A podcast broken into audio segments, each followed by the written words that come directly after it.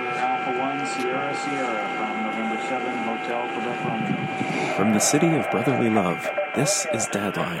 I'm Michael Spurger. And I'm JC Wilson. Uh, JC, what are we listening to right now?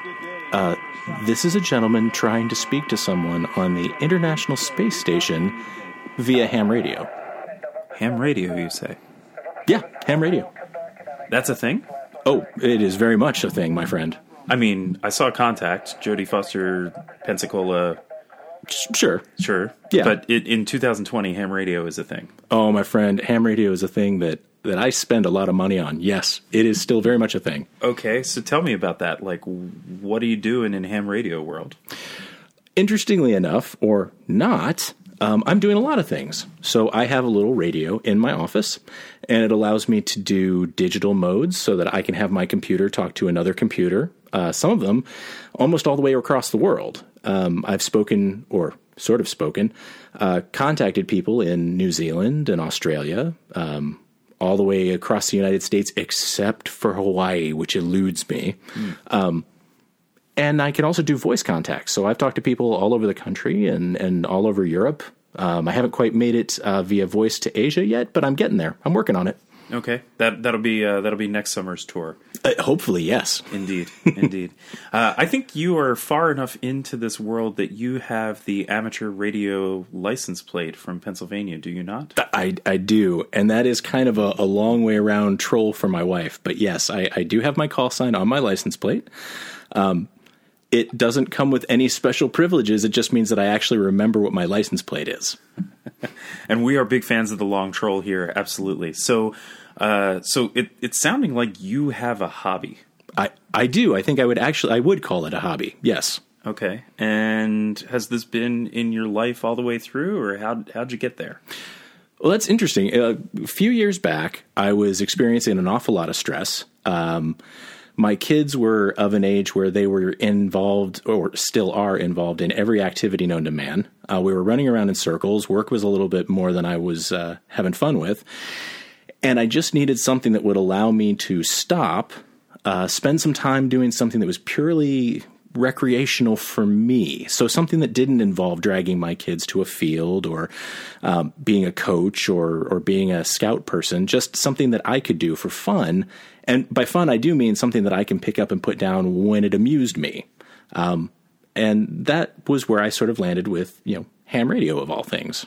Okay, and are you selling ham radios on Etsy? Oh, absolutely not. No. No, I don't know. I'm no, I'm confused. How what where's the money? Yeah, uh, so right. This is this is what's called a hobby, Michael. Have have you heard of hobbies? They A used to be really big. A long time ago. Yes. They've they've been in the discourse lately and we'll come around to that I think in a few minutes, but I'm fascinated with the concept. Like what what's the point? So that that is actually the point is to not have a point. One of the things that I think is has been missing, at least certainly in my life until very recently, was having an activity that I really enjoyed doing that I could pick up and put down when it was appropriate for me. So I could spend as much time or as little time as I wanted with it. And honestly, it needed to be something that was sticky enough to provide some problems for me to solve or some things for me to do. But the minute I got frustrated enough that it raised my blood pressure, I could just walk away and like go get a sandwich or do something else. And what led you into ham radio as opposed to say woodworking or collecting spoons? Well, that's also a really great question. Uh, my dad is someone who was very much into ham radio. Uh, he started, I think, when he was 13 and had a license up until the time. Uh, well, I, think it coincides with my birth that he stopped being uh, involved in ham radio. But since he's retired, he has returned to the hobby and really talks about it a lot. So at the time I was having all of this stress and, and looking for some way to sort of exercise some demons, we were having all these conversations about random radio stuff, about bouncing radio waves off the moon so you can talk to somebody halfway across the earth. Wait, wait, whoa, whoa, whoa, time out. Say that again. Bouncing radio waves off of the moon. So you can talk to somebody else on the earth. Sure, absolutely. Why not? I understand all those words and I've never thought of such a thing. Then I won't even talk to you about meteor scatter or bouncing uh, radio waves off of aircraft, like commercial aircraft. Oh wow. Yeah, it goes deep. it goes really deep. and you start to talk about these things with someone who's very passionate about them, and you, you, begin to wonder, I, I wonder if I could spend a little time with that. I wonder if I've got any aptitude. And unfortunately, in our family, uh, I, I do have that aptitude. I, I do have the engineer mindset, no trains. Um, but again, it, it comes down to this was something that was very sticky for me. It was something for easy for me to get into that exercised my brain in a really weird way that I don't get from anything else. And again, I don't have to do it. Hmm. Can't stress that part enough. Mm-hmm. Is there is there something like that that's an analog for you? I've been noticing that absence in my life too. Um, my kids are older now. Um, activities on the weekends and stuff are not the demand that they used to be and I had been thinking that I needed to pick up some kind of hobby. My youngest is going to leave for college in a year and a half. That's probably going to be a different phase of our lives. And, um, you know, it's not that I have trouble filling the time, but like you were saying, a lot of what I'm doing is a requirement of one form or another. So I'm working for money, or, you know, I'm taking care of the house. And sometimes working on the house is satisfying, but it's a requirement at the end of the day. I walk into Wawa and there's a flyer on the community bulletin board that says there's going to be a model railroad show, an open house at a model railroad club down the street from us. When I was a kid, uh, my dad built um, an eight foot by eight foot HO scale model railroad layout for me in the basement. Just like two sheets of plywood. I had some basic train sets, and I could get in there and and and you know make something happen. And I spent many many happy hours. Uh, uh, using mom's old coffee grounds as ballast for the tracks and all that stuff. Uh, and then, of course, when I left for college, I left behind the, the layout in the basement. And there just hasn't been time or space in my life up till this point. So there's this flyer for the open house, and it says, Are you thinking about picking up a hobby? Do you not have enough space in your house for a model railroad layout? Would you like to learn how computerized model trains work? And I was like, yes, yes, and yes. Is your name Michael Spurger? Is your name Michael Spurger? Yeah, it was getting creepy. I was I was looking over my shoulder. So I went to the open house. I met those guys, and then and I'm kind of easing my way into that. So in the last couple weeks, I've been on eBay uh, searching around for rolling stock that I can get at a decent price, and I need to go out and get myself an engine so that I can start learning computerized control. But yeah, this is a this is a thing that's starting to come on for me, and it's new. So, have you gotten to the point yet where you have subscribed to a magazine specific to your hobby? I have not yet subscribed to a magazine, but they had bins of old ones outside the open house, and I scooped up an armload of them. I, I can't remember if we've talked about this before, but my son Nick actually came up with this idea when he read uh, Outliers by Malcolm Gladwell, the 10,000 Hours book. Right. He said, you know, that's 10 to the fourth power. And you could probably identify thresholds at each of the other powers of 10 that are meaningful.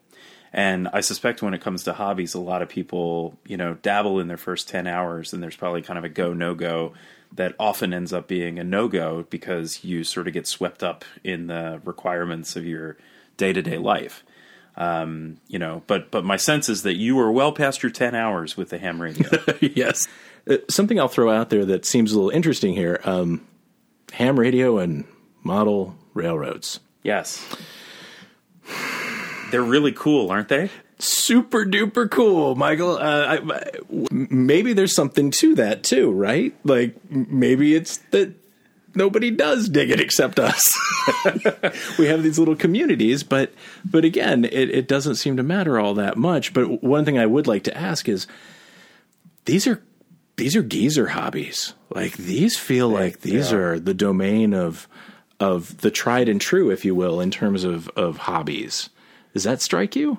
These are fairly timeless activities. They were possible with older tech. The arrival of newer tech doesn't actually obsolete them, uh, uh, so they're they're still there and available to us. On the other hand, yeah, there's probably. I mean, in both of our cases, these are things that our dads were either involved in or or helped us get into and you know there's a real throwback vibe to it um, so are we keying into some nostalgia from our own lives or from you know some past where it wasn't you know performative murder for hire in every domain of our lives maybe Maybe I'll own that. Well, it's it's funny that you mentioned that because I did actually take a minute to sit down with my dad, who is the sort of the, the ham that led me into this this mess, um, and uh, talk to him. In fact, over a ham radio setup, and uh, I talked to him a little bit about hobbies in his life and what brought him to ham radio, why he picked it back up when he finally got to the point where he retired and had uh, had a little more time. So, behold, our first ever interview over ham radio. AC8NT, this is KC3JXQ. Do you copy? Copy fine, KC3JXQ. Over. You spent a lot of time when you were much younger kind of getting into to ham radio. How did that start? I had a friend in high school that decided that we would make radios, so we started making a little receiver, which we did. And then we moved on to using what was called at the time the ARC 5 radio, which was an Army surplus deal. That's how I started in ham radio, and that was a very, very, very long time ago. Over. I mean, you started when you were, what, 14, I think? Actually, I got my novice license when I was 13, just turned 13, and I kept that up until I left high school. And then I had to stop doing it because I went to college and there was no place to put up an antenna. Over. Uh, AC8NT, this is KC3JXQ. Did you keep your license up or did you let that drift a little bit? Over. I kept my license until 1970. Then I let it lapse. I was busy working and I just got married and basically other things came up, so I let it drift away. Over. Well, as that uh, that other thing that kind of showed up shortly thereafter, I, I, I do appreciate that. But you did kind of keep keep up with it. Kept up with the hobby, certainly. I mean, I kept building electronic stuff, if that's what you mean. So it's not like I stopped working with RF. I just basically dropped out of the ham radio community, not the actual hobby itself. Over. So when you got back into the hobby, it was after you'd retired. Is that something that you find that is you know good for you mentally? Let's say over. Yes, I do find that ham radio does keep the little gray cells working sharply. But yes, it keeps my math skills up. It keeps my electronics up. And you're right, it does uh, fill a gap that you have when you retire. And it's uh, I'm part of a great club, and I get to meet a lot of people because of that. So that's also nice. It keeps the contact with other human beings active. Over. What do you notice about the difference between people who are, you know, still in the middle of their careers, you know, raising families and the way that they approach the hobby as opposed to maybe some of the folks that are further along in their careers? Over. I think the difference is that those people that are still working basically are more focused. They tend not to be very general. They get to be very much more specific. Over. Do you find that the hobby is something that when it gets frustrating, you can just put it down? Over. That's why I also raise my orchids. I tend to switch around with things, like work with robotics or work with my orchids or work in ham radio. But I think you're right. All hobbies have to be something that you can more or less walk away from once in a while. Over. I think one of the things that makes a really good hobby is having uh, jargon and gear. Yes, it's filled with jargon, it's filled with equipment, and it's filled with a, an unusually broad set of characters if you had like one thing that you would you would recommend to somebody about getting into this hobby or considering any other hobby, what what's your advice there? Over. My advice is that if you're, if you're not into sports, you need a way to get get out of the house. You meet some new people. You may be left to learn a thing or two. I recommend ham radio. But it's a good hobby for those people that want to meet people, talk to new people. Like I talk to people all over the world, and I really enjoy that and maybe keep a little technical edge on it. I think it's a great hobby. This is AC8NT, clear. KC3JXQ, out and clear. So there were a couple of things that I found interesting in that conversation, and one of them was that there was a long hiatus for him with this hobby. So he got to a point where uh, he had a family, and you know, that started with me and we uh, he, he, sort of had to take a huge step back and then eventually did come back around when he had a little bit more time. We sort of established that hobbies are a thing. I know that my wife has hobbies. Like there are things that she likes to do in her downtime in her spare time um, that she may not get as much time to do as she would like. You know as you and i are getting to a place where we have a little more time that would by definition mean that potentially our partners have maybe a little more time. Maybe I mentioned before that hobbies have been kind of in the discourse re- recently. Uh, there was an article published on The Cut, which is uh, part of New York Magazine, at the end of January, uh, that was titled "Why Can't I Commit to a Hobby?" And then there was a really wonderful uh, kind of reflection on that uh, from a uh, staff writer at BuzzFeed named Anne Helen Petersen, who publishes a weekly email newsletter. And she talked a lot about the privileges that are associated with hobbies. I want to read a little bit that I think is important here when we're talking about privilege. So she says, Women in particular find it difficult to ask for the time necessary to train for a marathon or do anything that requires significant and regular time investment as a hobby. Their male partners feel justified in spending an entire Saturday golfing or attending a football or soccer game every week through season tickets but the women didn't have hobbies that took an entire day. Training for something like a marathon doesn't take an entire day, but it takes a big chunk of one.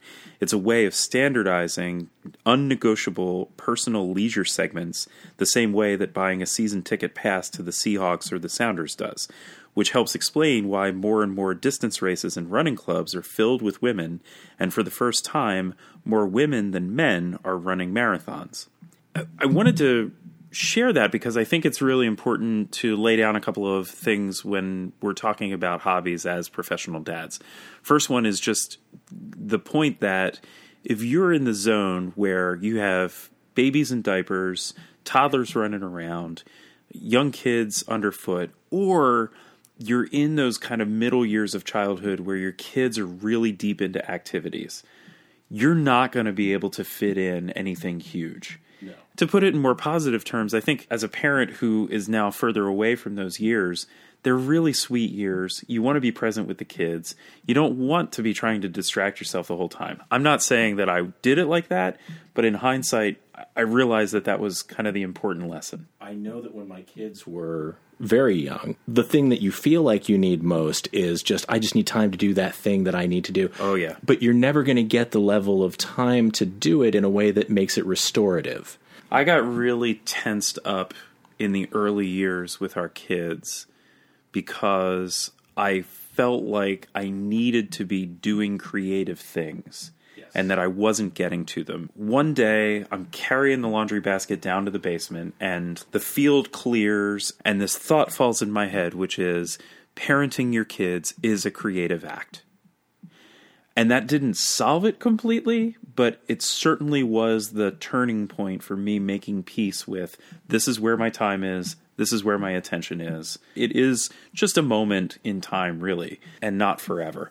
And then I think the second thing is that it's important for us to be tuned into the equality of opportunity in our relationships when it comes to a hobby if you are digging into a thing and spending that time and your partner is not and is compensating for you on the home front like actively compensating for that time that you're spending i dare say you're doing it wrong. And it brings us back to you're introducing tension. You're actually you you might feel blissed out while you're in the woodworking studio but you're going to have to pay that bill so to speak when you come out of the studio.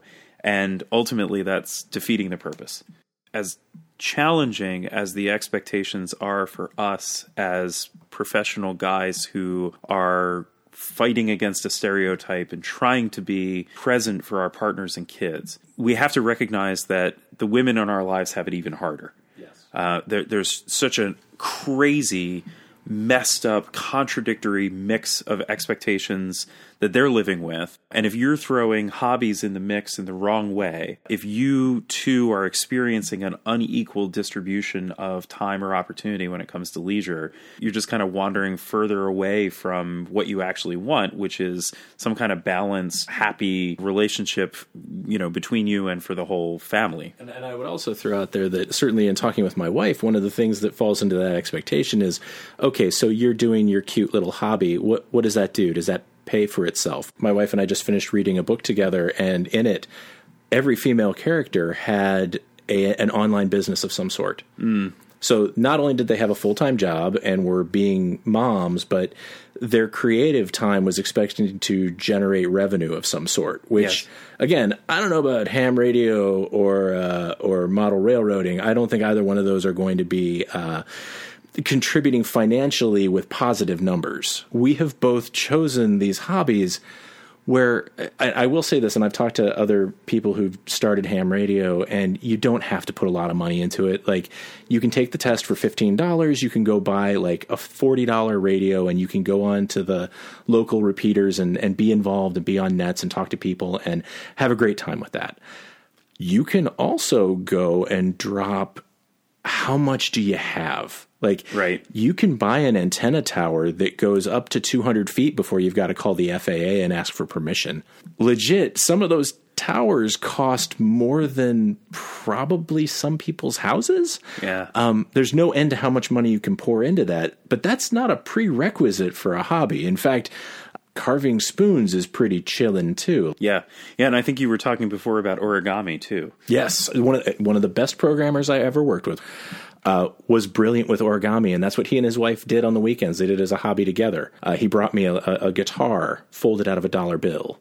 And I thought to myself, okay, I'll be quiet now. We're in this Goldilocks situation. Our kids are the right age. We're in a financial position that we can throw a little bit of money into this activity, and it's and it's not an either or thing with the groceries and the rent and stuff.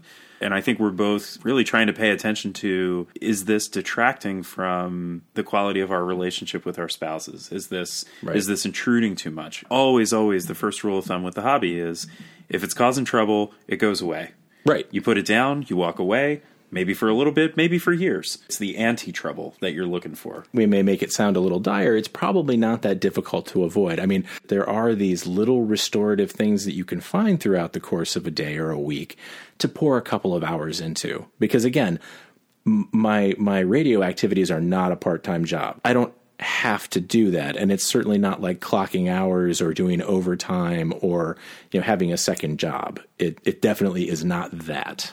So michael what i'd like to recommend is that maybe we revisit this in a, in a 6 months time and see you know, where you're sitting if you've got your actual engineer's hat on whether or not you borrow it from greg's, greg's dad, dad, i don't know. Um, but if you if you're walking around the house uh, sporting the little neckerchief six months from now, first off, that's what the kids call a callback. but yeah, let's uh, let's put a pin in this and come back in the end of the summer and see where we are. We want to hear about your hobbies and what old timey leisure activities you're getting into. Give us a call on the Dad line and tell us more. You can reach us at plus one 412 684 DADS.